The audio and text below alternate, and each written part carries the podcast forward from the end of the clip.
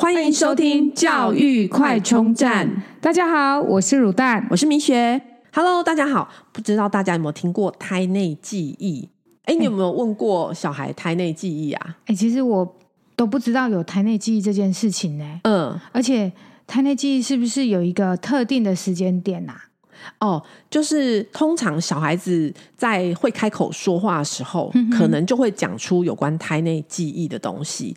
但是呢，随着他的年龄慢慢长大，他可能就会忘掉了。这样，那我有问过小朋友，就是胎内记忆这件事情，但是我觉得，其实我也有点怀疑他讲的真实性，因为我就问说：“哎、嗯，你有没有在妈妈肚子里的样子是什么样？”他就说暗暗的，然后但是可以听到外面的声音。我说什么样的声音啊？就像在游泳池游泳里面，在水里面这样的声音，我觉得听起来是蛮合理的。可是感觉不知道有没有夹杂他的想象。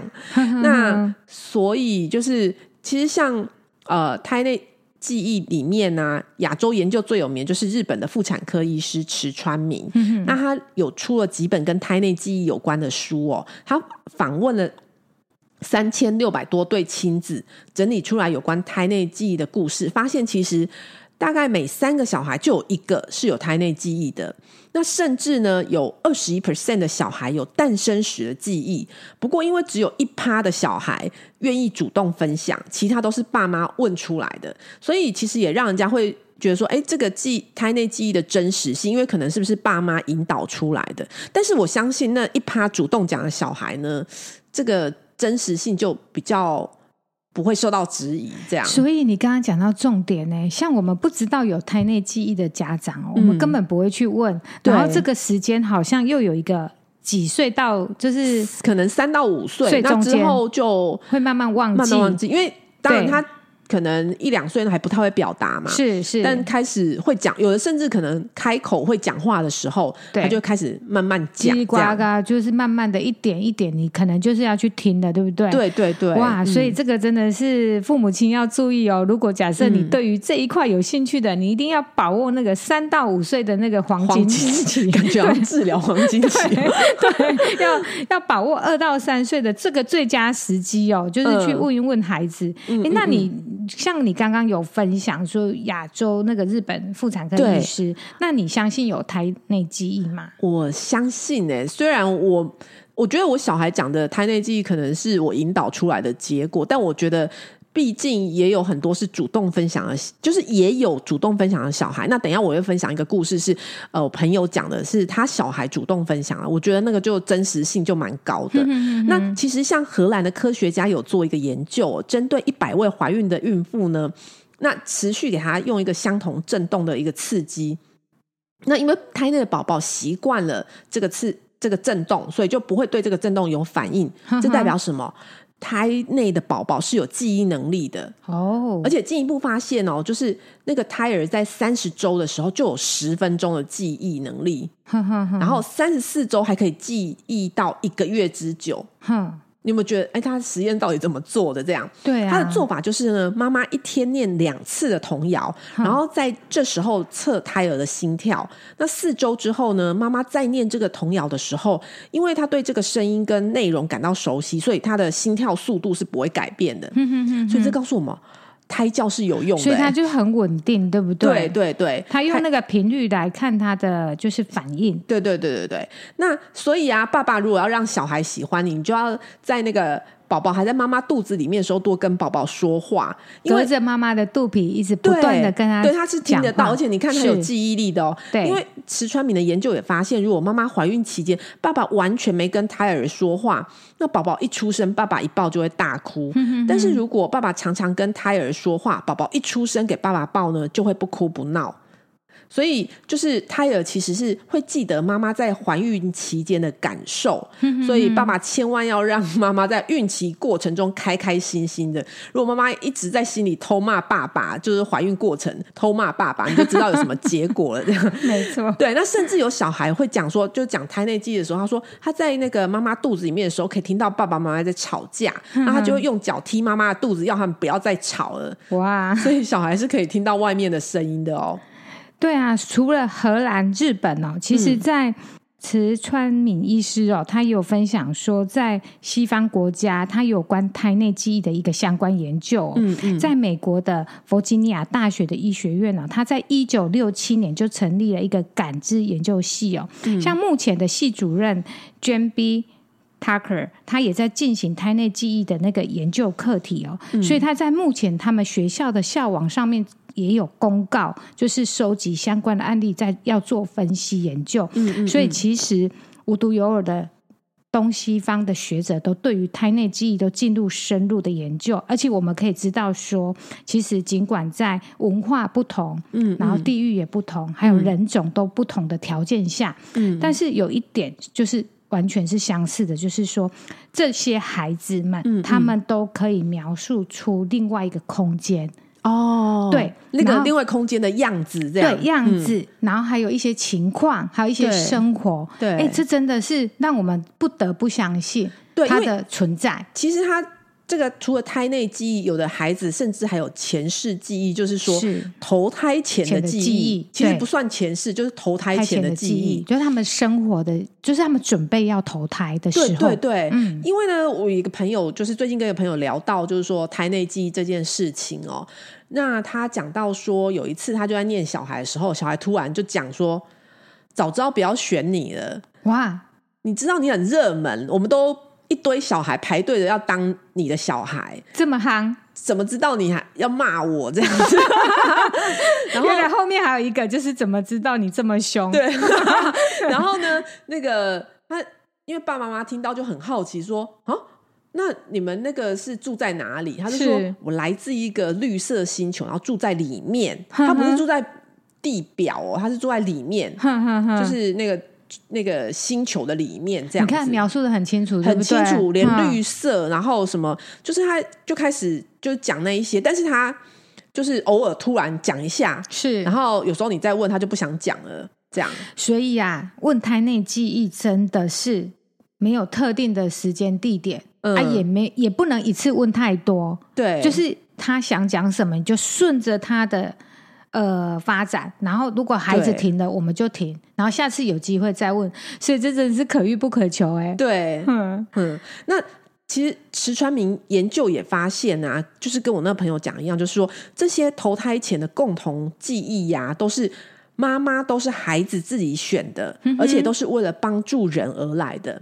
嗯、因为有的孩子就说，出生前呢，在云上面。和朋友一起看，说要选哪个妈妈，然后就选了看起来很温柔的妈妈。然后有小孩说：“我觉得我来了，妈妈就不会寂寞了。”哇，好贴心哦！对啊，然后还有另外一个小孩说：“因为我想要让妈妈笑。”哇，更窝心。哦，听完整个哇，对，就是天使，天使。对，然后也有一些案例说啊，是有电视机，然后会呈现爸爸妈妈的样子，还有他们的名字。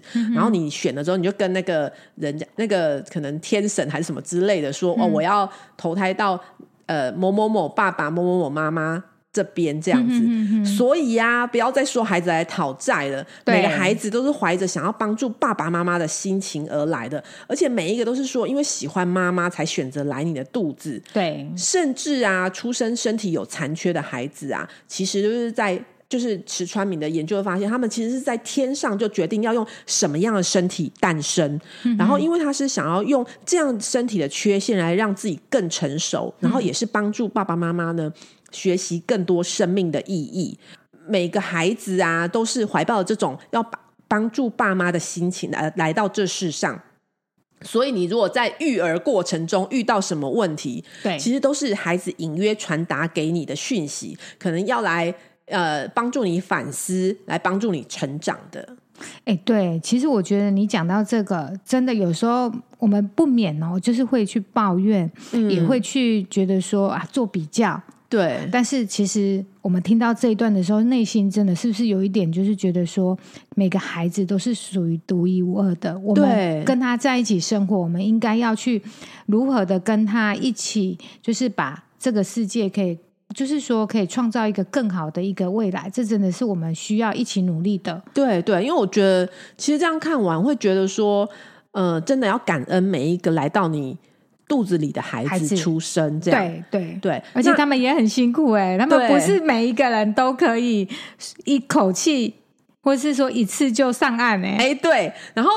呃，池川敏的故事里面还有说啊，嗯、就是像那种有的兄弟姐妹其实是约好要一起投胎投到某一个妈妈，就一起选同一个妈妈的。是，那它里面有个故事，就讲说有个小孩四岁的时候就突然开始讲：“妈妈，你肚子里面有个妹妹。嗯”那那时候妈妈根本不知道自己怀孕，是后来他还说是女生，叫小福这样。哦，然后他说我们之前在天上的房间一起玩，然后一起选了你，然后就有人呢把我们带到那个溜滑梯，然后一。一人溜一个溜滑梯，然后我们就一起溜。可是他溜很快，咻一下就到你肚子里了。那我就溜溜溜就卡住了，所以我就再回去重新滑。但是我回去的路上就看到小福已经在上面了，在天上。就问他说：“哎，你怎么回来了？”他就说他忘了带糖果，然后所以回来拿。因为就是小孩子在肚子里面的时候，其实都要带一堆从天上带一堆吃的东西 在妈妈的肚子里面吃。然后所以 他说小福就又回去了。然后讲到这里，爸妈吓一跳。你知道为什么吓一跳吗？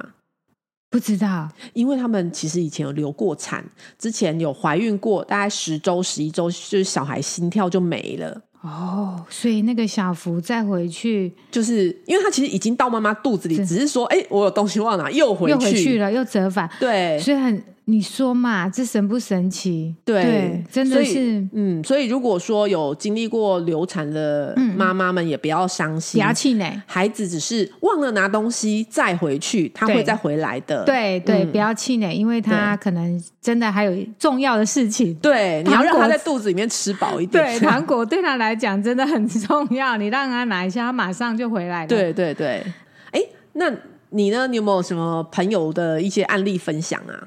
对啊，就是其实我有听过一个这个的，就是跟胎内记忆跟过世亲人的连结。嗯嗯嗯，因为这个朋友跟我讲的时候，我也一开始他也是在想说这是什么状况，一开，嗯、所以这个故事有一点就是说，他们先是发现就是刚出生的小孩整个晚上都不睡觉。到了十一二点，这蛮正常，因为小孩就是说 晚上都不喜欢睡觉。对，有的小孩就有的小孩可以马上睡过夜，有的小孩就是没办法。哎，对，然后可能稍微碰一下就醒或什么的。对，或是说他就是会起来玩。起来呀呀呀，讲话这样子，对不对？然后好，这样也 OK 嘛，对不对？嗯。但是他满月之后，他会从开心的玩，一直到半夜大哭。嗯嗯。就是没来由的，一直哭，一直哭，一直哭。嗯。然后这时候，我觉得哭个一周应该就很累了吧？嗯嗯。对，然后然后开始。通常小儿科医师都会说那是肠绞痛。对，好，那也看了医生嘛，对不对？然后也也该该安抚，该舒缓，因为那时候也不能吃药嘛，对不对？可能喝牛奶的那个抹胀气药膏，对嘛，就抹嘛，或者是说一些习惯饮食的习惯，我们希望他更正嘛，对，都没有用，嗯，所以他开他这位朋友，他可以做的就是他都做，不冲突的也都派上用场了，嗯嗯，所以就是。都没有改善，嗯，但是在最绝望的时候，有一个长辈就问他说：“你孩子出生后有去拜祖先吗？有跟他们说吗？”嗯，朋友当然是吓傻了，没有啊，嗯嗯嗯，因为。当下他也觉得说，哎、欸，其实好像真的蛮有道理的。我都没有跟我的祖先讲说，通常不是会有一些民间的习俗会去就是拜拜跟祖先讲，嗯嗯嗯嗯嗯、那可能他们是那种宗祠的关系，所以他们没有办法马上像有一些人家里面有神明厅，哦、神明厅对对，就会马上可以跟祖先讲，但是他们没有，所以变成说他们有做个这个动作，然后之后呢，他们就赶快就是排除万难。然后去祭拜他们的祖先，嗯、然后当晚回来就比较改善，嗯，嗯嗯，然后慢慢的、慢慢的情况也越来越稳定了，嗯嗯，然后一直到小 baby 会讲话的时候啊，叽里呱啦、叽里呱啦讲出来说小时候啊，嗯、爷爷奶奶带他出去玩的事情，嗯嗯，对，然后他就讲了一下，说他在以前就是在住在一个地方，嗯，然后。里面就有很多的小朋友，嗯，然后他就指着那个墙上的照片说：“那个爷爷奶奶都会来带他出去玩。嗯”哦，就是等于是他爷爷奶奶，就是他过世的爷爷奶奶，对，所以照片是挂在墙上。对对对对。然后那时候他最后就是他带他出去玩，最后的时候他还跟我讲，他还跟他的妈妈讲说：“嗯，呃，爷爷奶奶就是。”跟他讲说，你准备要去当小天使了，然后之后我会再去看你哦。所以带他出去玩是指他投胎之前，对，然后就是带他出去玩，对。哦，然后就是等于是说，他在进来妈妈肚子里面之前，都是跟过世的爷爷奶奶在一起。对，他会去看他，哦、所以他出生的那一段时间，爷爷奶奶还是会来跟他玩。哦，所以哦，所以他大哭是因为可能爷爷奶奶玩一玩，说：“哎，你赶快睡觉，我们要走了，我们要走了。”他就哭，嗯、然后他也会开心蹭啊蹭啊，肢体这样手足舞蹈。小朋友不是都会这样吗？对，然后看着天空啊，看着他一个一个点。嗯、那其实大人并不知道。怎么了嘛？只会跟他玩，嗯嗯嗯、所以其实这时候朋友才知道所有的为什么，整理所有的脉络，恍然大悟，这都是他们祖孙情感交汇的时刻。其实还蛮感人的，是因为但但拜完祖先之后就，就有跟他讲说，就是小朋友他们就是放心啊，给我们照顾啊，然后你们可以放心，哦、然后我们会平安，就是说，就是因为可能他来的时间都是半夜，半夜哦，哦，所以就说啊、哦，请你们。不要再来吵小孩。对，就是说，可能也不能讲吵小孩，就是说，你们可以放心，放心让我们带带的。对，我们会好好的把小孩子带，就是健康平安长大，让他们放心。因为可能他们就是一直挂念的这个孙子。嗯，对，因为在他们在小孩没出生之前，他们可能可能就很期待有个孙子，但是可能来不及。他们先照顾，然后最后，哦、其实这真的是回想法啦。但是这真的是就是一个故事，也是没有办法。嗯、就像我们一开始讲的，你相信台内记忆吗？对，这是用串的串起来的。对对，对，但是真的只能说当事者的感触比较深刻。我们像我们听的人会觉得啊、嗯，真的吗？嗯嗯，对，嗯嗯。但是我觉得这一集就是让我们觉得说很多的事情哦，就是。不要觉得说，嗯，好像没有，嗯、真的是或许冥冥之中都是安排好的。对，对啊，而且我觉得，其实就亲子关系来说啊，我觉得你如果是知道说，啊、呃，像胎内记忆这样，甚至投胎前记忆，它都是。抱着要帮助你，而且是喜欢你。他在天上看着这个爸爸妈妈，他好爱，他喜欢，他觉得爸爸妈妈很，爸爸很帅，妈妈很漂亮，或者看起来很温柔，因为喜欢你而来到你的肚子，选择了你。嗯、对，那你就应该好好的对待人家嘛，对不对？对，然后他是为了帮助你，所以绝对不是讨债，因为你讨、嗯、你这种还，如果是用还债的心情。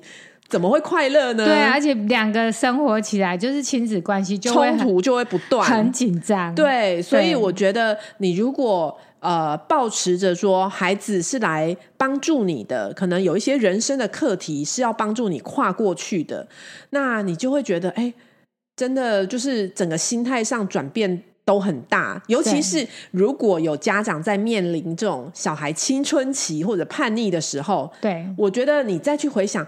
孩子都是抱着很爱爸爸妈妈的心情来到你的家庭的，我们就能去心平气和的处理这些亲子冲突，然后这些冲突的处理上也不会的这么的硬，对，这么的没有退路。其实大家就是要一起嘛，对不对？大家是一起同一艘船上的，对。而且这样听完就会觉得，其实真的很感恩每一个孩子选了我们来到这个世界上啊，对，一起。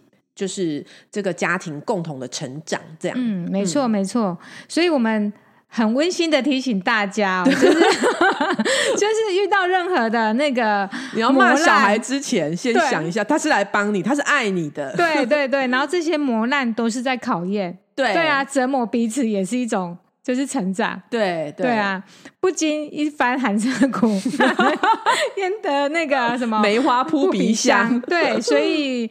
我们还是就是请，就是现在有那种两到五岁的家长，或者是青春期的家长，尤其是就是有没有青春期，可能每次叫小孩去读书啊，或者干嘛的，叫不动的啊，早上起来叫的很痛苦，想要打他的那种的，对对对，就是就在。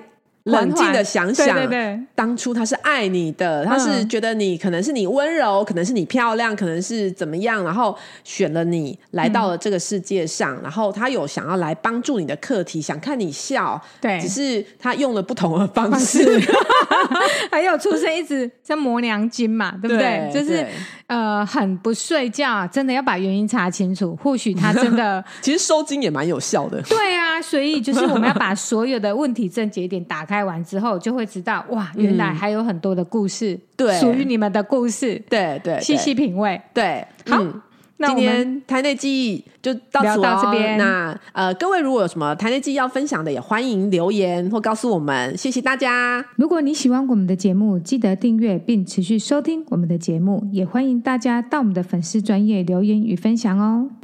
教育快充站，下次再见喽，拜拜。